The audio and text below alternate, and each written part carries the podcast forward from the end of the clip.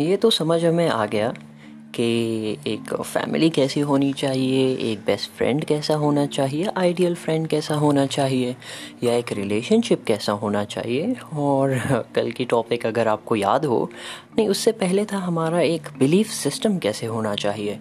और कल की टॉपिक अगर आपको याद हो तो एक आइडियल मैरिज कैसी होनी चाहिए, शादी कैसी होनी चाहिए।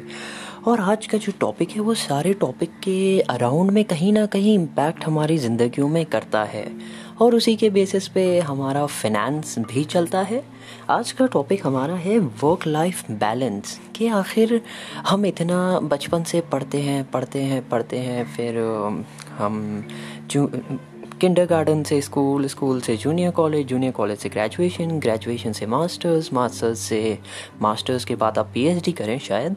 पर ये जो रूट है, ये जो इतनी पढ़ाई है, ये आखिर हम क्यों करते हैं? कुछ लोग होते हैं जो सही में मज़े के लिए करते हैं, जिन्हें मज़ा आती है पढ़ने और वो इसलिए करते हैं और हम में से ज़्यादा लोग इसीलिए करते हैं ताकि हमें अच्छे जॉब मिल सके, कोई अच्छी कंपनी में काम मिल सके, जिसके ज़रिए हमारे घर में पैसे आ सके और हमारा घर चल सके, एक स्टेबिलिटी हो, एक सेफ्टी हो सिक्योरिटी हो। बट अगर आपने देखा होगा कि आजकल की वर्क इन्वायरमेंट काफ़ी अजीब से हो गए हैं मतलब पेरेंट्स को बच्चों के साथ बैठकर बात करने का मौका नहीं मिलता, क्योंकि वो बिज़ी है अपने काम में इवन काम पे से आने के बाद भी। और कुछ पेरेंट्स हैं जो काम के सिलसिले में हमेशा ही बाहर रहते हैं तो मिल ही नहीं पाते बच्चों के साथ। और इस वजह से रिलेशनशिप्स ऊपर नीचे हो सकती है काफ़ी हद तक। पर आज मैं आपको ये बताना चाहता हूँ कि एक आइडियल वर्क प्लेस या एक आइडियल वर्क लाइफ कैसी होनी चाहिए। हाँ हमारे एक्सपेक्टेशन बहुत ज़्यादा होते हैं कि कभी हम कोई कंपनी में ज्वाइन करते हैं या ऑर्गेनाइजेशन में कि हमें ये भी चाहिए वो भी चाहिए ऐसे भी करेंगे वैसे भी करेंगे पर रियलिटी शायद कभी कभार कड़वी निकलती है। पर जो मेन चीज़ है वो ये है कि अब हमारे एक्सपेक्टेशन क्लियर होने चाहिए जो कंपनी के लिए हम ऑप्ट कर रहे हैं या ऑर्गेनाइजेशन के लिए कि हमें ये जगह पर जाके मिलेगा क्या? या ये आ, हम उधर जाएँगे तो हमें क्या मिलेगा? और अगर आप कंपनी के प्रस्पेक्टिव से देख रहे हैं तो अगर ये कैंडिडेट हमारे पास आ रहे हैं तो हमें क्या मिलेगा? मतलब दो तरफी बात होती है। मैं सारे एपिसोड में दो तरफा बात करता हूँ, एक तरफा नहीं। मुझे डिप्लोमेट बनने का बहुत शौक है। और बचपन से मैंने डिबेट्स भी काफ़ी किए हैं और जीते भी, जीता भी हूँ मैं काफ़ी। क्योंकि एक डिप्लोमेट शायद दोनों तरफा सोचता है। आप कहेंगे, डिबेट में तो एक ही तरफा जीतता है, पर हाँ दूसरा तरफा भी सोचना पड़ता है ताकि आप डिबेट जीत सको। और मैं सिर्फ़ जीतने के लिए नहीं जीतता था, मुझे पसंद था डिबेट करना। हर तरीके से सोचना मुझे पसंद है। वैसे ही आज के टॉपिक के बारे में भी मैं सोच रहा था कि क्या होना चाहिए। तो सबसे पहले हमारे एक्सपेक्टेशन क्लियर होनी चाहिए कि हमें कौन सी ऑर्गेनाइजेशन ज्वाइन करनी है या कंपनी ज्वाइन करनी है। हमारे स्किल्स क्या है टैलेंट क्या है और हम क्या दे सकते हैं और हमें वापस क्या मिलेगा। वो जो एग्रीमेंट रहे, वो क्लियर होना चाहिए। दूसरी चीज़, अब आपको एक कंपनी पसंद आ गई। मैं आपको एग्ज़ाम्पल के साथ साथ समझाता हूँ कि एक इंसान है, उसे कंपनी पसंद आई, उसने एप्लीकेशन दी। आप समझिए कंपनी के ओनर है तो आपने एप्लीकेशन देखा, आपको कैंडिडेट पसंद आया, आपने सेलेक्ट कर लिया। कैंडिडेट को कंपनी पसंद आई, उसने एप्लीकेशन दी। और क्योंकि उसके फुलफिल नीड्स जो है वो फुलफिल हो रहे हैं, उसके टैलेंट्स वगैरह सब मैच कर रही है तो ये दोनों के कोलैबोरेशन से दोनों एक दूसरे के साथ एग्रीमेंट में आ गए। पर जैसे जैसे काम शुरू होगा ये कुछ चीज़ें, ये कुछ बाउंड्रीज हमें हमेशा हमारे दिमाग में रखनी चाहिए। एक हेल्दी अगर वर्क प्लेस आपको चाहिए, जिसकी वजह से आपकी पर्सनल लाइफ बर्बाद या तबाह ना हो। और मैं अगर कहना चाहूँ तो सबसे पहले हमें जो है हमारे वर्क आवर्स को प्रॉपरली क्लियर रखना होगा कि मैं इतने बजे से इतने बजे तक ही काम करूँगा या इतने बजे से इतने बजे के बीच में जो भी काम होगा, मैं तभी करूँगा। क्योंकि आपको सैलरी ऑफकोर्स उसी उसी चीज़ की बिना पर दी जा रही है। तो अगर सुबह नौ बजे से सात, पाँच बजे तक या छः बजे तक या सात बजे तक तो आपको बस उतने ही टाइम में ऑपरेट करना चाहिए।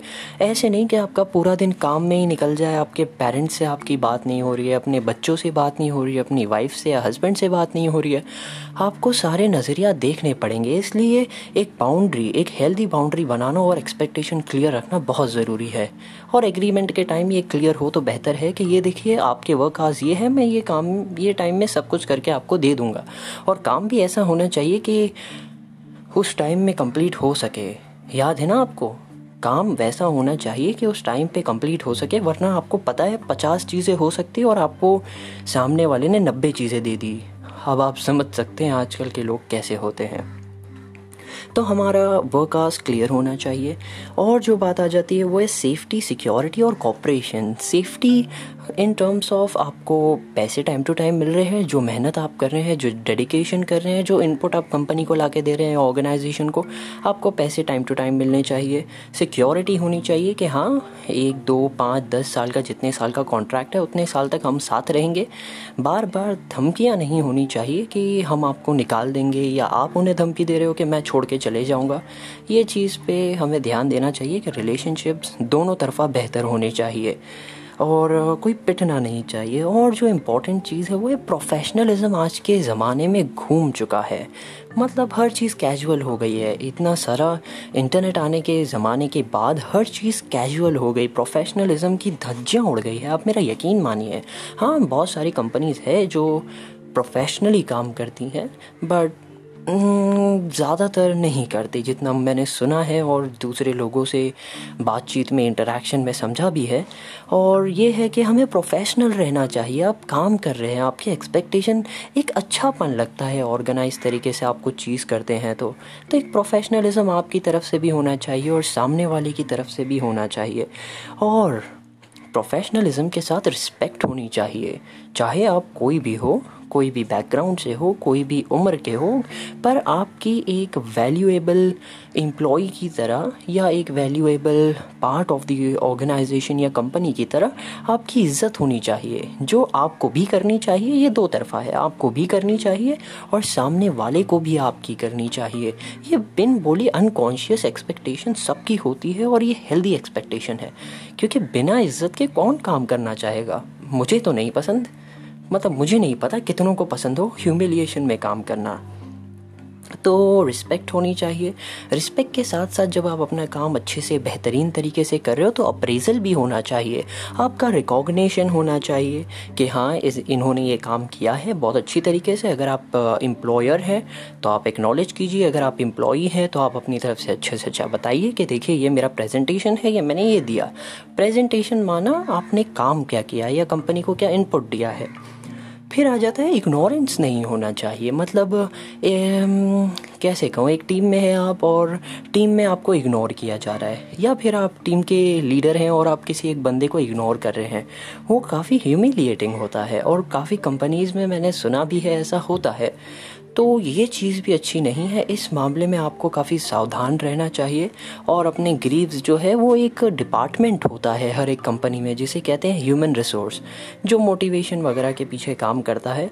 आपको उन्हें अप्रोच करके उनसे बात करनी चाहिए कि मुझे ये ह्यूमिलिएशन या मुझे ये इग्नोरेंस पसंद नहीं आता।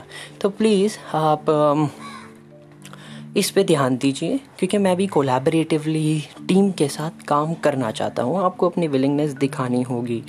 और फिर हो गया हाँ अभी आप जब कुछ काम कर रहे हैं तो एक्सपोजर भी मिलना चाहिए। मतलब आप कोई कंपनी में ज्वाइन होते हैं ऑर्गेनाइजेशन में तो आप इस उम्मीद से होते हैं कि कुछ नया सीखें, कुछ नए लोगों से बातचीत करें, कुछ नया करें, कुछ क्रिएटिव करें। हाँ ऑर्गेनाइजेशन की बाउंड्री में रहकर तो फिर इन चीज़ों में आपको मौके मिलने चाहिए आगे बढ़ने के हेल्दी तरीके से। और आपका इन्वायरमेंट मतलब जो लोग हों, आपके कोलीग्स जो हों, वो कॉपरेटिव और समझदार और मैच्योर और अंडरस्टैंडिंग होनी चाहिए। ना कि इनसिक्योर कि अगर मैंने ये बता दिया तो मेरी जॉब खतरे में आ जाएगी। नहीं, ये पता नहीं ये लोगों में कैसी सोच है जो पता है इन्फॉर्मेशन चुराते हैं कि नहीं, हम ये नहीं बताएँगे क्योंकि हमें खतरा है कि हमारी जॉब ना चली जाए। या तो वो सही में इनसिक्योर है, या फिर वो जो इन्फॉर्मेशन छुपा रहे हैं, वो शायद सही में शेयर करने लायक नहीं है। ये दो तरफी चीज़ें हैं, पर ज़्यादातर इनसिक्योरिटी की वजह से लोग एक दूसरे की मदद नहीं करते, और ऐसा नहीं होना चाहिए। सबको एक साथ मिलजुल कर जुल कर काम करना चाहिए, और ये कलीग्स की जब बात आती है तो आप याद रखिए कि गॉसिपिंग गलती से भी मत करिए कि इसके पीछे आप उसके बारे में कुछ बुरा भला कह रहे हैं और उसे आपके सामने कुछ बुरा भला कह रहे हैं। ये जो गॉसिपिंग जो होती है ना, ये पूरी एनर्जी खा जाती है जगह की। आपकी प्रोडक्टिविटी की, आपकी काम की, आपके कैरेक्टर की, आपके वैल्यूज़ की, आपका पूरा धज्जियाँ उड़ा देती हैं ये गॉसिपिंग अब आप ही सोचिए, किसे पसंद आएगा आपके पीठ पीछे आपकी बात करना? आपको पसंद आएगा? कि आपके पीठ पीछे कोई आपको कुछ आड़ा टेढ़ा कहे या आपके बारे में कुछ गलत बातें फैलाएँ या गलत प्रस्पेक्टिव्स फैलाएँ, मुझे तो पसंद नहीं आएगा। पता नहीं, किसी को शायद पसंद आता हो, पर गॉसिपिंग बिल्कुल नहीं होनी चाहिए। और एक इंपॉर्टेंट चीज़, जब कलीग की बात करें या हम ऑफिशियल मैटर्स की बात करें तो पर्सनल लाइफ से हमारी प्रोफेशनल लाइफ हमें हमेशा बाउंड्री रखनी चाहिए। आप यकीन मारिए मेरी इस बात का। हमारी पर्सनल लाइफ और प्रोफेशनल लाइफ अलग रहनी चाहिए, किसी भी कलीग के साथ। ना आप पर्सनल बातें कीजिए, ना पर्सनली कुछ शेयर कीजिए, ना उनकी बात आप पर्सनली कुछ सुनिए, ना उनसे इन्वेस्टिगेट कीजिए या शेयर करने पर मजबूर कीजिए या जो भी कुछ हो। जितना पर्सनल लाइव्स हम अपनी प्रोफेशनल लाइफ से बेटर रखें, उतना आपकी ज़िंदगी में सुकून होगा। ये मैं पेपर पे लिख के आपको दे सकता हूँ मेरे स्टैम्प के साथ। हाँ कभी मिलेंगे तो मांग लेना मैं सही में दे दूँगा। और आप यकीन भी करेंगे जो मैं कह रहा हूँ। और जो लोग सही में काम कर रहे हैं वो रिलेट भी कर सकेंगे। तो जितना हो सके पर्सनल लाइफ से दूर रहें।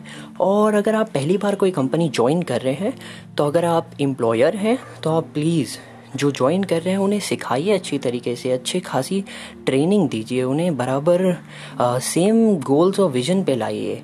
और अगर आप आ, पहली बार कैंडिडेट हैं और कंपनी ज्वाइन करें तो पूछिए कि ये चीज़ कैसे होती है? मुझे बताइए। हाँ हम परफेक्ट नहीं है कि हमें ऑलरेडी सब कुछ आता है। हमने ऑफकोर्स सीखा है। तो जो कंपनी में ऑलरेडी है, उन्हें चाहिए कि वो सिखाएँ जो नए लोग आ रहे हैं कंपनी में। और सेम पेज पर ले आए सेम विजन के साथ। और फिर जो चीज़ें आती हैं कि आपको मौका मिलना चाहिए अपने आप को जस्टिफाई करने का। अगर कुछ गलतियाँ हो गई, कुछ एरर्स हो गए, कुछ मिसअंडरस्टैंडिंग हो गई तो आपको मौका मिलना चाहिए रिस्पेक्टफुली जस्टिफिकेशन देने का और सामने वाले को सुनना चाहिए।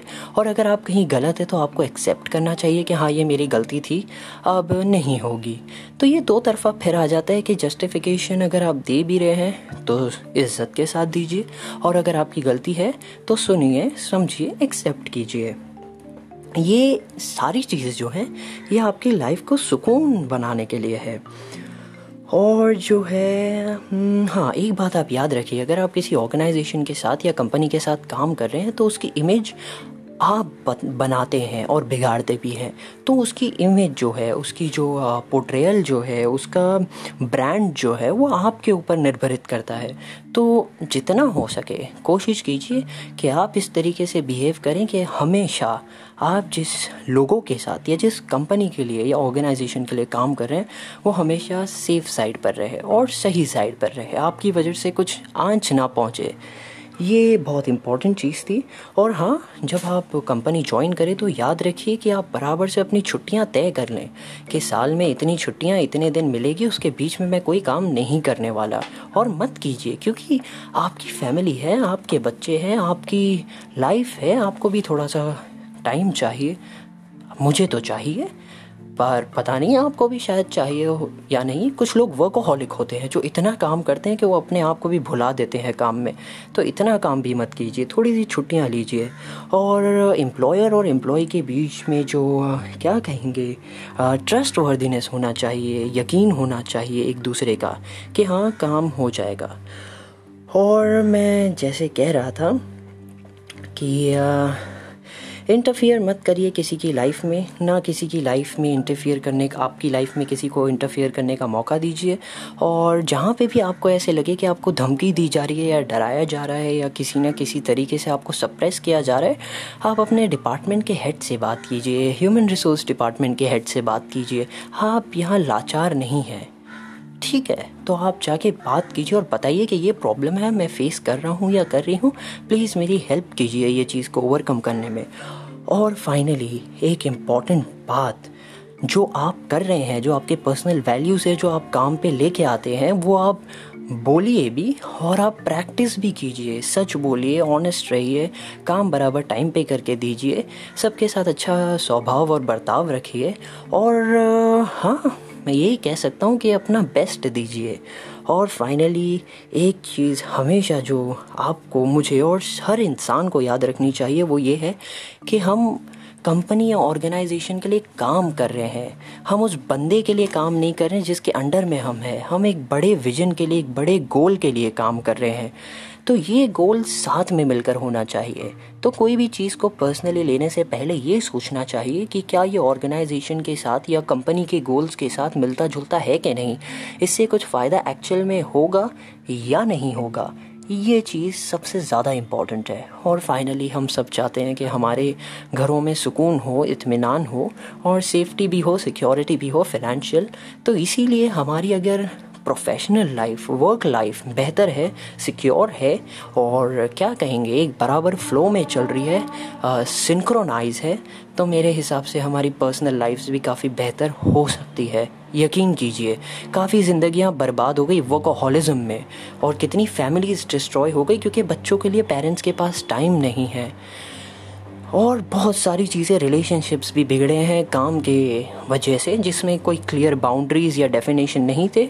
हाँ अगर आप एंटरप्रेन्योर हैं तो इसके लिए मैं एक नई एपिसोड बनाऊँगा, जिसमें मैं आपके बारे में भी शेयर करूँगा कि आप कैसे एक हेल्दी एंटरप्रेन्योर बन सकते हैं। जब तक के लिए मुझे उम्मीद है कि आप अभी अपनी लाइफ में एक क्लियरिटी लाएँगे और आप जो भी काम कर रहे हैं, जहाँ पे भी दुनिया के कोने में काम कर रहे हैं, आप एक बराबर स्ट्रक्चर रखेंगे काम का और उसे फॉलो करेंगे। एट दी एंड ये बात फैमिली की है, सुकून की है और क्या कहेंगे पैशन की है, मोहब्बत की है और वर्ल्ड में कुछ बेहतरीन कंट्रीब्यूट करने की है। तो आपका काम आपको खुश करना चाहिए, ना कि आपको अलग महसूस कराना चाहिए। बस इसी के साथ द स्पीकिंग डायरी का मैसेज आज यही था कि वर्क लाइफ बैलेंस कैसे हो। कोशिश कीजिए कि आप बेहतरीन तरीके से अपनी लाइफ बेहतरीन बना सके हर एक डायमेंशन से। जुड़े रहिएगा मेरे साथ, अगला एपिसोड जल्द ही आएगा। और टॉपिक उसे सस्पेंस रखते हैं। अलविदा।